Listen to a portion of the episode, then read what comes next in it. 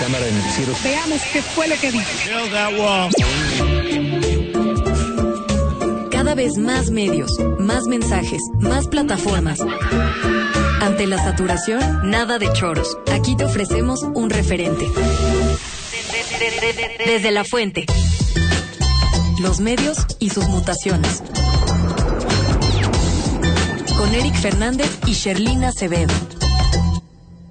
Pues vamos a arrancar nuestro programa porque tenemos una agenda sumamente apretada para bien, porque eso nos habla del dinamismo que hay en materia de comunicación y es un gusto, un honor que nos acompañe este martes alguien que dejó mucho de su tiempo en esta misma cabina, Sí. mi queridísima Jimenita Zárate. Jimena, ¿cómo estás? Hola Eric, muy bien. ¿Tú? No, pues bien, ¿cómo, cómo ves? ¿Qué se siente estar ahora sí del otro lado? Siempre estabas del lado de la producción. Sí, pues muy raro, pero, pero en casa. En casa, ¿no? Es siempre bonito. ¿Hace cuánto te graduaste?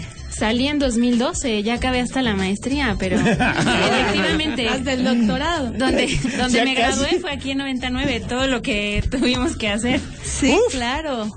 Eres ya también de la vieja escuela de la estación y también de esta universidad del Departamento de Comunicación. Sí, ya. Qué padre tenerte por acá. Y hoy, ¿qué nos traes ya que estás graduada? ¿Qué proyecto traes con nosotros acá? Pues fíjate que yo me metí en todo el tema digital y ahora lo que les vine a contar es del foro de digitales que estamos haciendo con la MAPRO, que es la Asociación Mexicana de Agencias de Promoción, junto con el Departamento de Comunicación. Y pues esto está, te cuento un poco cómo va. Son seis mesas que decidimos hacer con los seis temas que nosotros pensamos que son los más importantes para marcas, para agencias y para medios en temas digitales. Estando en, en todo el rush del de, tema digital en comunicación y en marketing, nos dimos cuenta que hay un montón de desinformación sobre muchísimos temas y a veces desde, desde las marcas o desde los medios no sabemos cómo atacarlas, ¿no? Entonces nos juntamos y pues qué mejor que plataforma que la Ibero para venir a analizar todos estos temas. Entonces, pues mira, son seis, son seis mesas. Empezamos hablando de influencer marketing, ¿no? Todo mundo hoy quiere ser influencer, todo mundo quiere tener un influencer en su estrategia de comunicación, pero pues no sabe bien cuándo sí, cuándo no, cómo trabajar con ellos, qué pedirles, qué no pedirles, cómo pedirles métricas. Y vienen eh, un montón de expertos en un montón de, de desde agencias súper importantes hasta gente que está llevando ya eh, influencers grandes a contarnos cuáles han sido sus retos, cómo los han resuelto y pues tratar de todos eh, generar mejores prácticas. Luego tenemos una mesa de eh, audio. Eso está padrísimo para todos los eh, entusiastas del tema de, de radio y de audio. En donde también otro exalumno de aquí que Claro. ya está súper movido en todo el tema del audio. ¿Quién, quién, quién? Trino. Trino, Ah, ya. Sí, sí, que sí. además fue mi asistente También. un rato, Exacto. becario y demás. Es alguna- caricaturista. Sí, Sí, Sí, también. claro.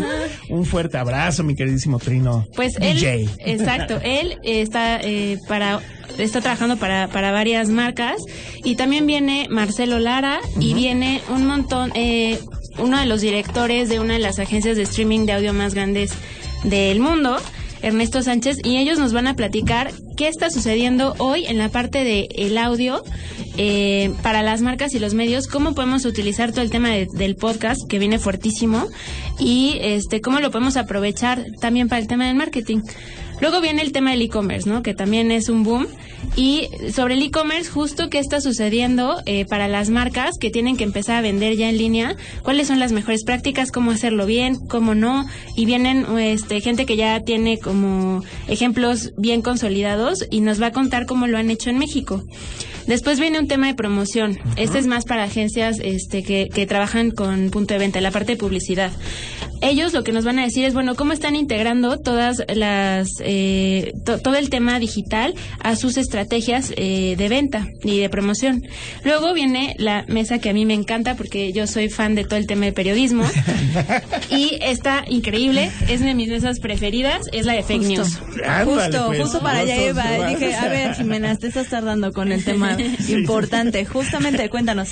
Bueno, pues saben todo lo que hay ahora de, de desinformación y pues cómo se generaliza con el tema de fake news, ¿no? Entonces, generalmente nos vamos por el tema del fake news solamente en hard news, que sería el tema de política, y, de temas un poco más duros, ¿no? Pero el tema de fake news está en muchísimos ámbitos. Entonces aquí invitamos a Darío Ramírez, que también eh, fue colaborador de la estación y que está metidísimo en todo este tema, que fue parte de Verificado MX, y él nos va a contar toda la experiencia desde Verificado en, en, en esta área. Pero también tenemos a eh, eh, Farah Slim, que también es exalumna y ahora es directora. Puro talento ibero, ¿eh? Sí, es directora digital de Condenast México. Y también viene Javier Martínez Steines, que ese es también de la más vieja escuela de la Ibero, y él fue director eh, de, de varias editoriales. Entre ellas Editorial Televisa. Editorial Televisa y Expansión. Y él nos va a estar contando también desde estas áreas, eh, Fara y, y Javier, desde estas áreas, cómo también se vive el fake news y cómo han sido los retos, cómo los han podido sortear y qué nos recomiendan. Y finalmente en esa mesa también metimos a una de las directoras de una de las agencias de eh, relaciones públicas más grandes de México, que es Eureka, que llevan a cuentas enormes, también para que nos cuenten cómo sortean los temas de fake news desde eh, cuando estás hablando con personas y cuando estás trabajando con este tipo de, de temas. Y finalmente, en el que casi nadie tenemos idea, la mesa de inteligencia artificial. Órale, ¿No? órale. Qué moderno. Qué moderno. Ahí nos dicen inteligencia artificial y pensamos Terminator o algo por el estilo. Ajá. Y pues no, la verdad es que O son robots gigantes, una cosa así. Exactamente. La verdad es que son cosas súper sencillas, este, y que, que se pueden empezar a aplicar de poquito a poco para estrategias de marcas y, y también de medios. Entonces, pues es una invitación. A diferencia de otros foros, lo que queremos hacer aquí es que vengan todos estos expertos y que tengan chance de profundizar y que nos cuenten todas sus experiencias y entre que ellos mismos debatan, ¿no? Y también el público. Esto sería algo diferente. Está abierto para cualquier emprendedor que, que tenga dudas sobre estos temas, estudiantes de comunicación, periodismo, eh, marketing, publicidad y gente de, de que venga de marcas o de agencias que hoy estén teniendo que resolver estos problemas y a lo mejor no sepan qué hacer. Queremos darles una luz en el camino con este foro. ¿Y cuándo es el foro? El foro es de hoy en 8, el 12 de febrero, martes 12 de febrero. Empieza desde las 8 de la mañana aquí en Libero, acaba a las 8 y media de la noche. Es todo el día en estas mesas. Es completamente gratuito, pero eh, pues tenemos cupo limitado, ¿no? Entonces, si quieren y si les interesa, les recomiendo que se metan a la página iberodigital.smilepil.mx. Se meten ahí y ahí encuentran toda la información de todos los ponentes, las mesas eh, y hasta abajo se pueden registrar. Hacen un registro por mesa y pueden ir a todas las mesas que quieran. Puta, Pues, su- ¿eh? suena muy bueno. Yo quería justamente preguntarte, Jimena, hoy en la mañana que venía rumbo a la Ibero, estaba viendo que justo estaban sacando esta información que decía 72 millones de mexicanos leen fake news en Facebook. Eso creo que es, es algo muy, muy importante porque aquí, bueno, tú eh, que no estás acá con nosotros diario, aquí hablamos casi siempre de, de temas sobre medios de comunicación y cómo afrontamos estas cosas, ¿no? Y es padre que en este, en este evento, en este foro digital, haya un, justo una mesa que se dedica a eso, porque en realidad lo que vemos es que nuestros papás, incluso ya gente Tía. más joven, ajá, nuestros tíos, ya están compartiendo, o sea, comparten todo el tiempo ese tipo de información y es cómo luchar contra las fake news en una época en donde lo que necesitamos es informarnos y no causar polarización en cuanto a ciertos temas, ¿no? Entonces me parece muy, muy relevante que esté por acá. Y por ejemplo, también un poco abordando el tema desde el lado periodístico, ¿cómo podrías tú, o eh, desde tu perspectiva en este eh, ámbito ya más enfocado en marketing, cuál es la solución o tú si te has preguntado en este caso cómo enfatizar todos estos puntos que, que traes a la mesa para el periodismo en México y cómo se están dando estas cosas? Pues mira, si yo tuviera la solución, sería increíble, ¿no? El tema, y seguramente ya lo han platicado aquí muchas veces, es que en el momento en donde perdemos, eh, eh, eh, la comunicación se vuelve más horizontal y todo el mundo nos volvemos creadores de contenido, pierdes por completo el control y eh, pues hay, hay esta, esta parte de fake news es un tema como muy general, pero en realidad las fake news se dividen en tres cosas, ¿no? Eh, desinformación, malinformación y eso depende si hay, desinf- hay hay información de fake news que es malintencionada, otras porque eh, tu tía lo compartió y no supo y Eso es un estereotipo de género, ¿eh? bueno, tu por tío. decirlo tu tía, tío. tu tía, tu tío. Es que sí, hay, hay toda una discusión acerca de las tecnologías. arroba. Ajá, de el uso de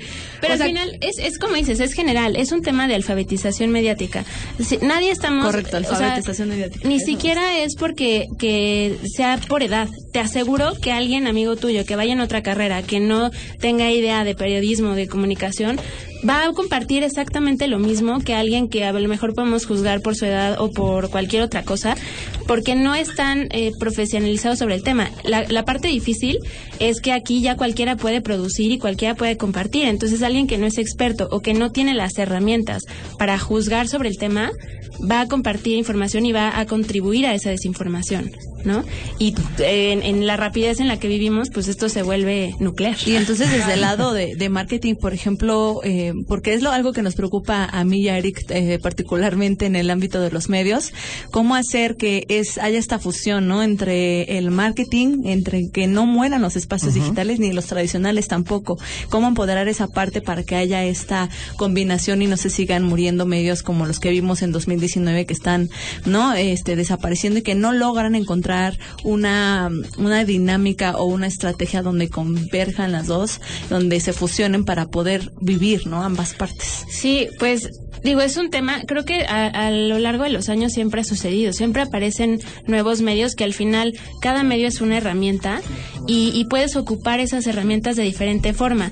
Lo que queremos un poco hacer con estos espacios es justo que la gente se dé cuenta cómo todas las posibilidades infinitas que tiene una herramienta nueva para poder eh, vaciar todo lo que quieren hacer de creatividad, ¿no? Porque, por ejemplo, en el caso del audio, eh, pues hay un montón de herramientas que no es que la radio vaya a desaparecer, ¿no? No, como no, no, siempre, no, sí, como no, siempre dice, pero, pero se vuelve, la puedes volver mucho más permanente en muchas cosas, ¿no? Entonces, al final es, es saber aprovechar para bien todas eh, las, las herramientas que nos da la tecnología y poder entonces hacer más permanentes ciertas cosas y a través de pautas y un montón de cosas poder potenciar esa información buena, esa información curada y esa información que aporta. La verdad es que hay temas eh, de, de podcast que podrían parecer muy banales para nosotros como de cosas este de bienestar, o- pero la verdad es que si tú te fijas son los que más la gente consume porque al final les están aportando algo y están bien hechos. ¿no? Claro, Sí, claro, justo la discusión del podcast, del podcast es bien interesante, la teníamos hace unos meses, Sí. que el podcast fue demasiado innovador para la época y que ahora las personas están regresando a escuchar podcast. Exactamente. Y podcast económico, podcast de acompañamiento y más pasa en la en los espacios de tercer mundo, en, en el momento en la movilidad, que es el mayor uso del tiempo. Entonces, el podcast como noticia, la BBC con un montón, por ejemplo, la BBC tiene un montón de podcasts este, de naturaleza, o sea, de la historia del, de la geografía, del, del mundo y demás. Y hay otros también podcasts en resistencias, que eso es bien interesante, ¿no? Escuchar la radio andina desde tu celular, ¿no? Que, y colgados en una, en una, en una, en una FM o una M que no estaría permitido por la, Por el gobierno, ¿no? La institución. Entonces, es Sí, bien es interesante el surgimiento del post- podcast. Y aquí también me gusta mucho esta pregunta que es de, ¿qué escuchamos en streaming, no? Ahora que nos hemos dado tiempo de qué nos interesa escuchar. ¿Tú, tú qué nos cuentas de eso? Pues es un poquito justo por donde vas. Eh, yo creo que toda la parte digital, bueno, yo al todo lo que hago digital le meto mucho temas de innovación y al final la principal herramienta de la innovación es poder investigar al principio, identificar cuál es tu usuario y a partir de eso, en el caso de nosotros como comunicólogos, generar contenidos que le sean relevantes a ese usuario. Y como tú dices, o sea, eh, si tú te das cuenta que vives en una ciudad como la Ciudad de México, en donde te la pasas la mitad del día en el coche, te das cuenta que tienes un montón de audiencia a la que le puedes llegar a través de los podcasts. Y ahí viene viene un montón de cosas que puedes crear. Nosotros que somos tan amantes del radio, todo el tema de las radionovelas, o sea, Claro. agarran También un montón un- de fuerza que a, a lo mejor pensamos que ya estaba perdido. No, el tema este justo de, de cosas, a mí me encanta todo el tema científico. Te puedes meter a aprender de, de, de cosas eh, de medicina, de un montón de cosas, y vas en el coche. O puedes leer eh, de alguna manera a través de audiolibros. O existe un, in- una infinidad de cosas que a lo mejor desde la universidad y desde la- el periodismo nos damos cuenta que hay muchísimo que contar, pero muy probablemente las marcas y las agencias a veces les cuesta un poquito est- esta parte más este de comunicación y se van más por la parte comercial. Entonces, es lo que queremos hacer también, como unir una cosa con otra y que las dos partes se den cuenta cómo pueden crecer. Ahí está, yo creo que uno de los grandes retos que vamos a estar descifrando la próxima semana, aquí el próximo martes, como bien indicas Quiero, acá. pero es un día muy complicado para ¿Por mí. qué? Quisiera ir, pues porque estoy aquí chambeando, luego la maestría, el programa. Pero no tú que ir. estudias Pero marketing, y ahí está. estar desde es lo allá de hoy. transmitiendo. Ay, sí. por favor, aquí. díganle a Lynn que nos lleve para allá. No, no, no. Ahí está, la invitación. Repetimos, ¿dónde se pueden vincular para conocer no solo las mesas, sino registrarse? Cuéntanos. Se pueden registrar en Punto smile pill, Pill. smile de sonrisa, Sonrisa, pill de, de píldora. punto mx. Ahí está Ah, toda la información. Échale una revisada a los ponentes. La verdad es que viene gente súper top, muy experta, más allá de sus eh, de sus títulos y de lo que estén haciendo hoy. Es gente que sabe muchísimo. Entonces va a ser muy rico poder escuchar a todas estas personas discutiendo entre ellos, ¿no? Totalmente. Totalmente, pues ahí está la invitación, mi queridísima Jimena. Gracias por estar en esto que siempre ha sido tu espacio. es Muchísimas la gracias Universidad. Iberoamericana y esta estación de radio en la cual construimos muchísimo en su momento. Claro gracias por ese aporte. Gracias, Gracias, muy Gracias, ad hoc a Jimena. la época. Muy ad hoc a la época.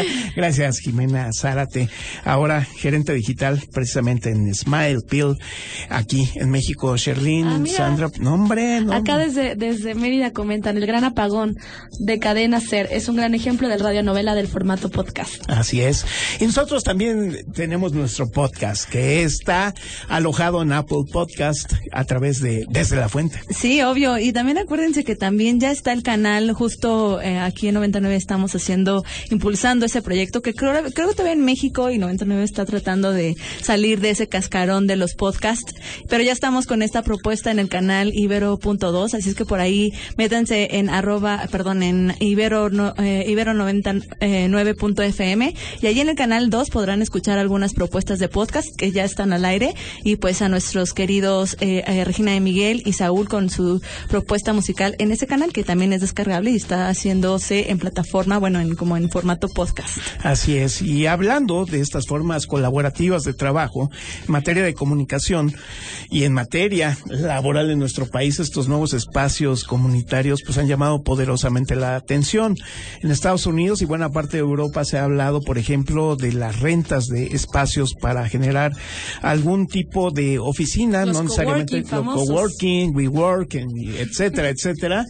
Y bueno, hasta dónde esto favorece. Y también Ibero 90.9 ha insistido en estas nuevas formas de periodismo, no solo integrar voz, imagen, sino también reflexiones periodísticas en su página en Internet. Y ahí encontramos recientemente algo que se publicó este fin de semana de Regina Quintana, el mito de las oficinas abiertas. Cuéntanos, Sherlyn, de qué va toda esta gran historia.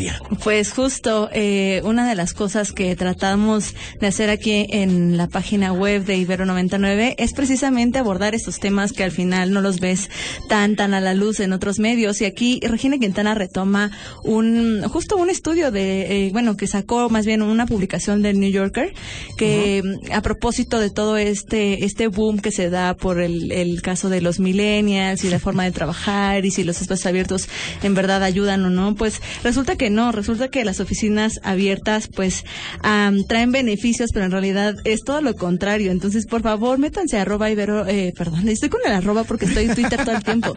No, es eh, ibero99.fm, ahí Regina Quintana eh, cabecea esta nota como el mito de las oficinas abiertas, en donde nos cuenta el porqué de todo, de todo, de todo estas oficinas eh, abiertas, pues al final eh, eh, se concluye que no es así, que en realidad la gente está más estresada en lugares abiertos, que en realidad la falta de concentración por el ruido, que en realidad también el, concepto de, de que haces más eh, íntima tu, tu, pues sí, tu relación con, eh, con tus colegas, este, favorecería ciertos resultados, pero en realidad también se concluye que no, y hay varios estudios desde la universidad, eh, déjame ver, la Universidad de Calgary, eh, y entre otras, hacen este estudio donde dice, mira, voy a leer Sí, este favor. textualmente.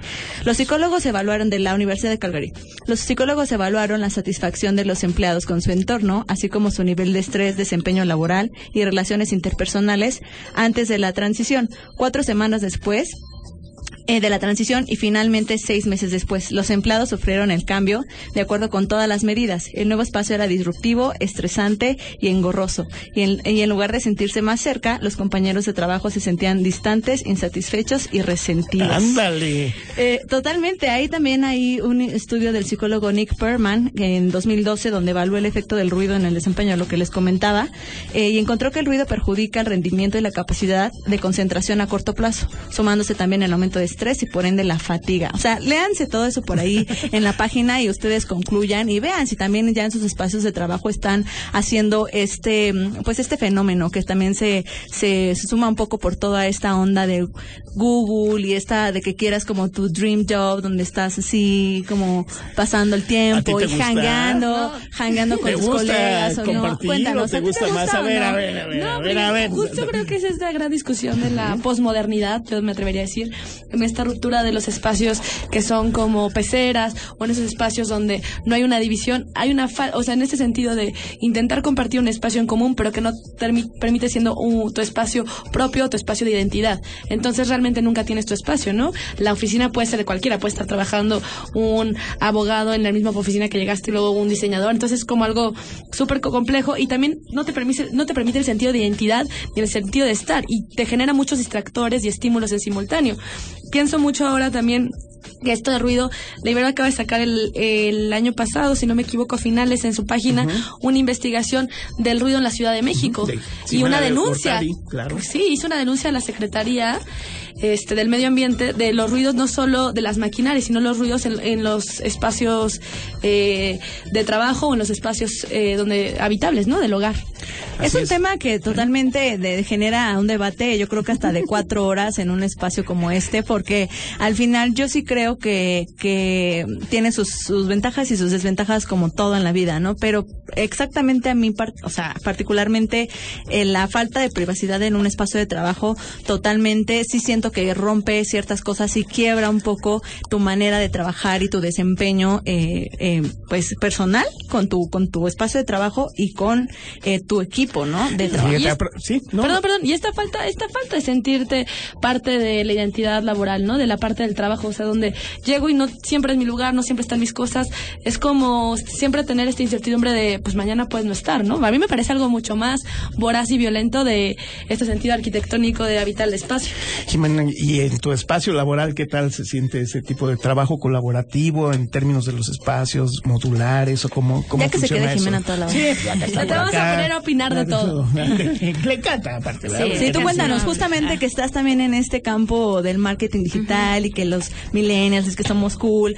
¿Tú qué opinas al respecto de todo, Pues mira, todo este justo en otro en otras áreas es como ya sabes, justo los abogados pues no es eh, como que no cambia tanto, pero en el tema de comunicación y periodismo y, y- y publicidad Puede ser en teoría, como todo, en teoría todo son- sonaría muy bien, eh, a veces sí ayuda para la parte del peloteo de las ideas, pero tú no sabes si en tu oficina te toca un gritón y entonces de repente ya como todo es abierto, no hay, hay- no hay lugar para hacer juntas y entonces tienes que hacer un call con un cliente porque ahora igual como todo es mundial, pues tienes que hablar con el cuate que está en Canadá y el cuate está grite y grite o risa y risa o ahora eh, justo en nuestra área de hay que poner música para trabajar mejor y está la música con todo, ya están en su rave el lunes y tú con el cliente. O, lo- o los bares permitidos en los espacios. Sí, O sea, también hay gente que pegamos de alcoholismo y está y te, y te pierdes, ¿no? O sea, hay gente que se vuelve improductiva, eso sí pasa. Sí, o sea, sí. o, por un o lado es el, violenta. tema,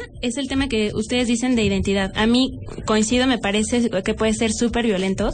Y por otro lado es este tema en donde falta el sentido común a las personas. Entonces, sí, o sea, estás en una oficina al final y tienes que respetar el espacio de los demás, aunque sea un espacio público. Aquí es una batalla diario, ¿eh? Aquí en, en 99, justo en esto, porque estamos en esa modalidad, hay que decirlo, ¿no? Sí. Estamos en esa modalidad Claro. en donde estamos frente a todos los colegas. O sea, tú ahorita vete a dar una vuelta si ya no has... Ah, no, ya estuviste hace ratito Sí, por acá. claro.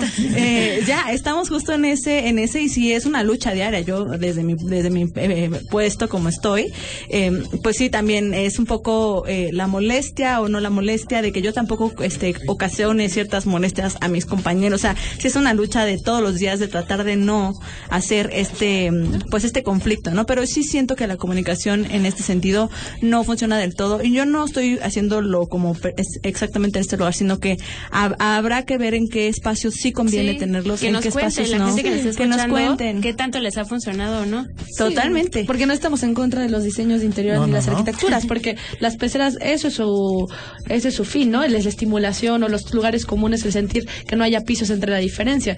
Pero justo es mucho más complejo y tenemos que Aquí- cuestionarnos qué es convivir. Aquí se decía justo, ¿no? Aquí está Obando, que ya lleva un rato acá en la estación, que decían que antes justo acá atrás había un sillón donde neta ahí era todo el espacio creativo de esta estación. Entonces, eso finalmente está, está y no está. Las peceras se están generando todavía, pero estamos tratando, ¿no? Ahí de trabajar en conjunto para que esto se siga logrando. Ahí, por favor, cuéntanos porque es un tema bastante, bastante bueno que a todos, a todos nos compete porque todos somos trabajadores Bueno. y Ándele, y muchísimas gracias a Regina Quintana por este aporte periodístico a estas discusiones de la cotidianidad laboral en estos países, en nuestro país, en nuestro espacio aquí en la universidad. Y pues bueno, a seguir insistiendo. Aguas con la fuente. Regresamos. Regresamos, regresamos desde la fuente. Les recordamos nuestro teléfono en cabina 55 529 25 99. Y es un gusto en este 2020 porque el año pasado siempre ha estado con nosotros aquí en este espacio nuestro queridísimo amigo, el periodista Luis Guillermo Hernández, pues amigo de esta estación, de nuestra universidad, donde cursó el doctorado en comunicación, pero con una amplia trayectoria en los medios de comunicación y siempre desde una mirada reflexiva, revisar lo que es el acontecer del periodismo en nuestro país, en América Latina. Él ha escrito un libro esencial en el periodismo narrativo allá en España y hoy va a compartir con nosotros como primicia en esta estación, pues un nuevo proyecto que tiene en marcha y que arrancará, si no mal recuerdo, el día de la tarde de mañana. Luis Guillermo, ¿cómo estás? Un fuerte abrazo, mi hermano. Luis. Ya, ya lo tenemos por acá. Un fuerte abrazo, Luis. Luis Guillermo, gracias. ¿cómo estás? ya que estás ya por te había acá. conectado. Estoy aquí. Este, muchas gracias, mi querido Eric, por, por permitirme hablar a- a- al auditorio de Ibero 90.9. La verdad es que estoy muy contento. muy Todos contento. nosotros también. Como no, aquí hay que celebrar los espacios que se abren porque también estamos pasando por una crisis muy grave en los medios y entonces hay que celebrarlo. Así es, yo creo que este, mientras, mientras los formatos tradicionales pues están empezando a escuchar la- los violines del Titanic, nosotros, pues los medios emergentes, los periodistas que apostamos por una, mirada distinta, pues estamos en el momento de, crear y de aportar, ¿no? Creo que es un, es un momento muy, muy importante para todos los que fuimos y somos independientes, pues porque viene de nuestro momento, ¿no? Tiene que ser, tiene que ser ese momento donde se reconoce lo que ha sido un periodismo independiente, definido, claro y sin, pues, sin sin cortapisas, ¿no? Evidentemente, lo que tú has hecho en los últimos años y particularmente el año pasado y este, manteniendo en una línea establecida donde el principio de la ética es esencial, pues bueno, tiene que rendir sus frutos en otro, en otra plataforma. Cuéntanos de qué va este nuevo espacio. Pues fíjate que eh, eh, me, me- me encontré con un equipo de, de profesionales este, muy muy joven, muy talentoso y con mucho con mucho empuje que es la gente que hace rompeviento televisión por internet Eric. y bueno pues llegamos a llegamos a un acuerdo para crear un programa que se que se transmitirá los miércoles en las plataformas digitales y en internet en rompevientotv.com y vamos a vamos a hacer pues lo que sabemos hacer el periodismo periodismo crítico periodismo este profundo periodismo serio que busque explicar lo que está ocurriendo en México y en el mundo. Y bueno pues eh, la, la, la apuesta es que es que Radar sea sea un referente del periodismo de investigación un referente de la entrevista del reportaje en el que colegas periodistas de diferentes partes de- del país eh, que, que forman pues bueno una, una ya una muy amplia red de periodistas independientes de medios de medios emergentes pues colaboren también con nosotros algunos colegas de, de, América Latina y de Europa que bueno pues ya estamos este, pues, preparándonos para para dar la pelea, te digo, este, la- el periodismo no está muerto, al contrario, el periodismo está más vivo que nunca, pero necesita pues ideas nuevas, y esa es la, esa es la apuesta que tenemos con, con Radar en, en particular y con Rompeviento en general, ¿no? Oye, un spoiler, acá en 90, en 99 el programa de la mañana justo se llama Radar, solo que tiene 99, que es conducido por Mario Campos. Ya me habían dicho, ya me habían dicho. ¿Qué este, pasó ahí? Pues yo creo que vamos a, vamos a tener que, vamos a tener que hacer una sinergia para que no piensen que nos estamos copiando tu, No, no, no, no. ¿cómo crees? Justo. Sobre todo tú que te has mantenido en una línea, pues, donde has recibido presiones de otros, pues, participantes del, pues, del espacio periodístico, que tú, tú bien sabes por qué lo, lo digo, ¿no? Donde finalmente el ser periodista es una actividad de 24/7, eh, todos los días, estando donde estés, pues, yo creo que la experiencia que tú has transmitido, incluso con nuestros compañeros alumnos de nuestra universidad en su momento, pues ha quedado manifiesto eso, ¿no? Así es. Mira, yo creo que una de las cosas que, que aprendí en la universidad cuando, cuando estuve en la Ibero haciendo el doctorado, Eric, es que eh, el periodista puede tener ideas y puede tener ideología, Claro. pero estas ideas y estas ideologías siempre tienen que estar supeditadas a una ética profesional. Y esa ética es la que te salva de, de, de desproporcionarte, de desorbitarte.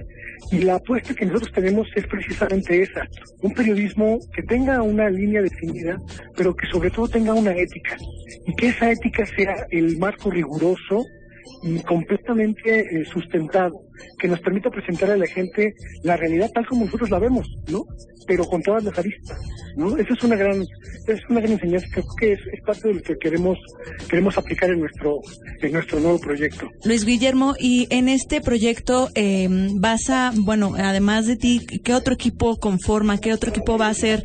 Eh, supongo, porque lo que estás mencionando es que va a haber investigaciones, va a ser trabajo de investigación, periodismo eh, de investigación. Cuéntanos un poquito más de eso, porque justamente en una época en donde justo lo hemos hablado aquí en Desde la Fuente y tú has sido testigo ya en meses anteriores, pues a donde ahí está lleno de polarización, donde justo las redes sociales no están en este en estos momentos tampoco ayudan del todo y sobre todo también em, tener como muy claro, ¿no? Eh, esta a mí esta parte que, que, que dices sobre la ética me parece importante enfatizarla porque es donde em, no cruzar esa línea, ¿no? No cruzar esa línea donde una persona que tiene eh, que es una figura pública, en este caso tú, eh, ya en un medio, en una nueva pro- eh, apuesta y propuesta, em, cómo mantenerlo. Eso más como tú, eh, eh, tú pues tu, tu figura en redes sociales y cómo vamos a hacer ese trabajo en conjunto, ¿sabes? Porque es lo que a mí me preocupa y es lo que veo de muchas personas que son ahorita, ¿no? Que están eh, frente a un espacio, un micrófono o uno y entonces en esta polarización de la 4T y, y- y- y lo anterior, pues cómo hacer este trabajo y que justo los trabajos de investigación también se nutran de esto y no causen, ¿no? Que, que al contrario sean eh, eh, pues detonantes de una buena comunicación y que la gente se informe. Así es, mira, lo que nosotros pretendemos es abrir el debate. Y la idea, la idea es eh, aprovechar las redes, eh, Rompeviento y, y Sexta W, que es, el- es la plataforma en la que yo, digamos, con la que yo trabajo, estamos, eh, eh, estamos incluidos en una red de medios digitales este, nacional e internacional que se llama Sembra Media que es un grupo es un grupo de, de- de- de periodistas independientes que han creado medios digitales en diferentes regiones. Nosotros vamos a echar mano de esos de, de ellos, de nuestros aliados en estas en estas en estas rutas, porque creemos que para renovar el periodismo también necesitamos renovarnos nosotros los periodistas y eso incluye nuevas formas de trabajo, nuevas metodologías, una nueva mirada. Entonces, estos medios, este, por ejemplo, La Verdad en Ciudad Juárez o, o Pie de Página, la red de periodistas de a pie, este, medios internacionales que han trabajado en diferentes, eh, en diferentes plataformas. Pues la idea es sumarnos, hacer esfuerzo conjunto y crear una nueva visión del periodismo ajena, lejana de- a, la, a la agenda de los medios tradicionales, que es lo que me parece que es eh, eh, la parte en la que, de la que queremos de la que queremos diferenciarnos específicamente, ¿no? Es decir, somos somos creo yo un conjunto de periodistas que le apostamos al valor de la información como un bien común. Los micrófonos son, un- son una herramienta muy poderosa Claro. y tenemos que y tenemos que ser serios y profesionales para utilizarla porque no es un juguete ni es un arma Y me- es una herramienta ¿no?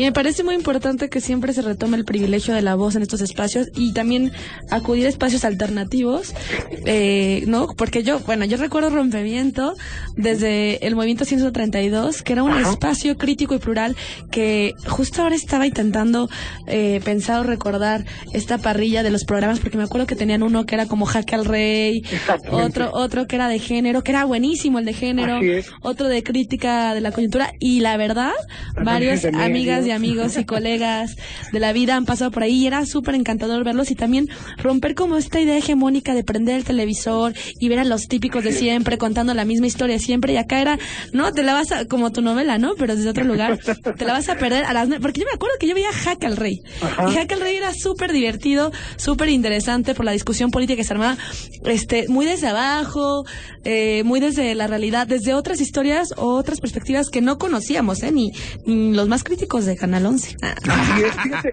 fíjate, Pensando en los más Oye, la Santa. Sofía. Yo creo que- Oye. Yo creo que nosotros lo que vamos a aprovechar es precisamente eso que comentas, Sherlyn. Vamos a No, soy Sandra Sofía, no soy Sherlyn, soy otra. Ay, perdón, Es que eh, no estaba enterado Luis que ya se había, goles. que se había unido, el de- sí. El nombre de radar y el de que te estoy cam- rebautizando. 99.2. Me tendrás que invitar a hablar de género a un programa de rompeviento. Ah. Ahorita, ahorita nada más este, espero no decirles gracias Radio UNAM porque No, bueno, yo soy de la UNAM, yo soy de la UNAM. Híjole. Y, y tú tienes la maestría en la UNAM, no te hagas.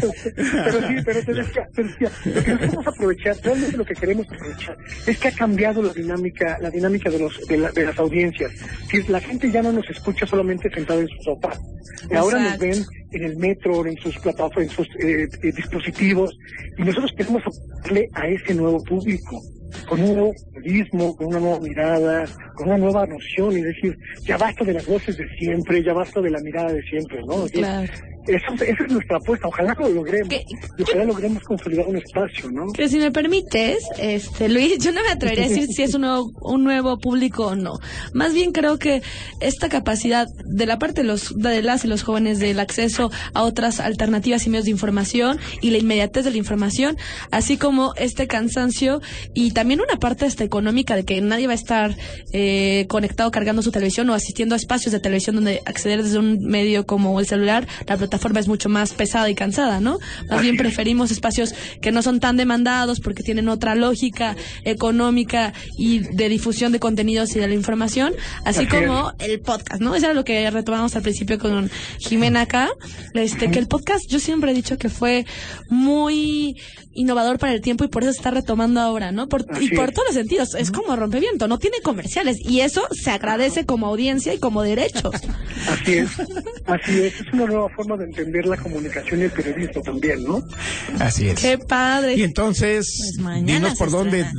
Te vamos a poder ver el día de mañana. Pues mañana eh, a las 8 de la noche en la en la plataforma de Rompeviento Televisión, que es rompeviento.com, eh, eh, será, digamos, es la plataforma digital también en YouTube, en la en la página de, de, de Rompeviento y en las redes sociales, en, en, en, en Twitter, en Facebook, porque la transmisión va a ser simultánea en todas las en todas las plataformas, aprovechando, te digo, esta nueva esta nueva realidad. Y creo que este, además bueno se va a poder se va a poder descargar, no necesariamente pues tiene que ser eh, las- a las 8 de la noche, puede ser en cualquier momento habrá habrá diferentes cápsulas del, del programa que se puedan que se puedan descargar y pues de eso de eso se va a tratar de eso se va a tratar este radar este radar, radar rompeviento. Radar rompeviento. Para que no se confunda vamos, con el radar de ustedes. vamos a estar siguiendo de cerca este proyecto Claro porque sí, como claro ven sí. acá Eric y yo pues somos pues sí estamos preocupados porque haya más espacios entonces muchas gracias por eh, tomar esta llamada y vamos a tener futuros enlaces contigo para que nos cuentes pues qué andan haciendo por allá en Rompeviento en este nuevo proyecto contigo. Muchas gracias. Y ahí y de queda la invitación, ¿eh? Sí, por supuesto, y les, les invito, por supuesto, a que mañana nos sintonicen porque traemos unas exclusivas verdaderamente interesantes. Eso es todo. Yo No, muchas felicidades y desde acá un fuerte, fuerte abrazo, Luis Guillermo, Muchas como gracias. siempre, en estas iniciativas periodísticas que iluminan el espectro periodístico en nuestro país, el espectro de las plataformas digitales y que sin duda una mirada desde un periodismo serio, comprometido, pues ahí está esta opción. Oigan, y justo hablando de, de temas de medios que cierran, que abren espacios, personas, eh, pues acuérdense también, la semana pasada eh, Javier Solorzano también eh, escribió en su cuenta de Twitter, agradezco a las personas que han preguntado el por qué he dejado de estar en el noticiero nocturno de Canal 11. La razón es que a finales de diciembre me informaron que prescindían de mis servicios en noticias, después de más de seis años. Gracias de nuevo. Ese fue un comunicado que dio Javier Solorzano la semana pasada y hoy en la mañana también, ¿qué onda? Estábamos viendo un tuit de Julio Astillero también despidiéndose de la octava digital. Cuéntanos, Eric, ya salió el comunicado, ¿verdad? Ya salió un comunicado precisamente de esta empresa informativa, pues agradeciendo el trabajo que Julio Astillero tuvo desde el inicio de esta plataforma, que también fue llevado precisamente a la televisión. Y creo que va a merecer un trabajo especial en Desde la Fuente, que así como cerramos el 2019 hablando precisamente de, los espacios que habían cerrado, pues eso es un continuum. Hoy nuestra queridísima Elia Baltasar, eh, en su propio espacio decía, y en Estados Unidos cuando uno ve las referencias, alrededor de 2.500 eh, periodistas que perdieron su trabajo allá en la Unión Americana, pues había que hacer un recuento aquí en México, ¿no? La gente cercana a nosotros nos lleva precisamente a repensar dentro de este nuevos reajustes en el ámbito periodístico y editorial, pues lo que hoy merece particularmente la pena es pues, estos espacios de resistencia que también están creados en otras plataformas. Así que sin duda vamos a tener que hacer un recuento, mi queridísima Sherlyn, Sandra Sofía, sobre estos asuntos. Y ya tenemos en vía telefónica a quién. A ver, cuéntanos. Bueno, también para darle un poco de cambio y giro y también para hablar de lo no hablado en una hora, que no se puede hablar de tanto cuando uno entiende que, que una hora no es, no es suficiente al aire, pues vamos a hablar un poco de cultura y vamos a hablar del proyecto de las costumistas que hoy se presenta en Álvaro Obregón 18 en la Colonia Roma a las siete y media de la noche, que es un proyecto de mujeres que nace en 2017 de Sofía Mazún, María Rosa Mancini, Fiorenza Cordero y Emily Limón. Eh, es un proyecto tipo tienda-taller que busca promover el diseño de piezas únicas elaborados en, en este mismo, donde se promueve consumo consciente, los no intermediarios, los salarios justos, el, el, uso, el uso moderado de la ropa y los productos. Y para esto, una de las invitadas especiales, no cualquier persona, es la ceramista y artista plástica Marcela Calderón Boni, que por ahí tiene su taller, el taller 36 en la colonia San Miguel Chapultepec, que tiene una gran historia muy interesante. Ella es proveniente de familia de artistas, de abuelos pintores que pintaban vitrales en las catedrales de París y en las catedrales de Colombia. Eh, su madre es historiadora del arte, es historiadora del arte, su padre es ceramista y ella sí empezó su inquietud por eh, el acceso y y las ganas de estar en estos materiales. Es muy interesante todo esto y de dónde viene Marcela, porque Marcela viene de un pueblo alfarero ubicado en la purépecha de Pataman, Michoacán, donde parte de un, de un sentido de, de lo cooperativo y generar eh, la horizontalidad y el proyecto y, y, lo común en el proyecto, ¿no? Es decir, el compartir de saberes. Entonces, tenemos por acá a Marcela en la línea para que nos cuente de qué va, quién es ella, de dónde viene, a dónde va. Hola Marcela, ¿cómo vas? Hola, muy bien, muchas gracias. ¿Qué tal? Buenas tardes. Hola Marcela, buenas tardes y gracias por estar con nosotros acá desde la fuente, pues innovando en estos espacios referidos a la comunicación, pero ahora en otros aspectos de la comunicación, de la comunicación desde la producción artística. Y aunque no lo creas, desde hace varios meses, por no decir alrededor de dos años, yo tuve un acercamiento visual a tu obra y desde ese entonces me ha llamado poderosamente la atención. Y hoy, pues bueno, que me comentaba Sandra Sofía muy temprano por la mañana de este proyecto que tendrás más adelante, pues bueno, es un gusto y un honor que compartas con nosotros estas perspectivas. Cuéntanos.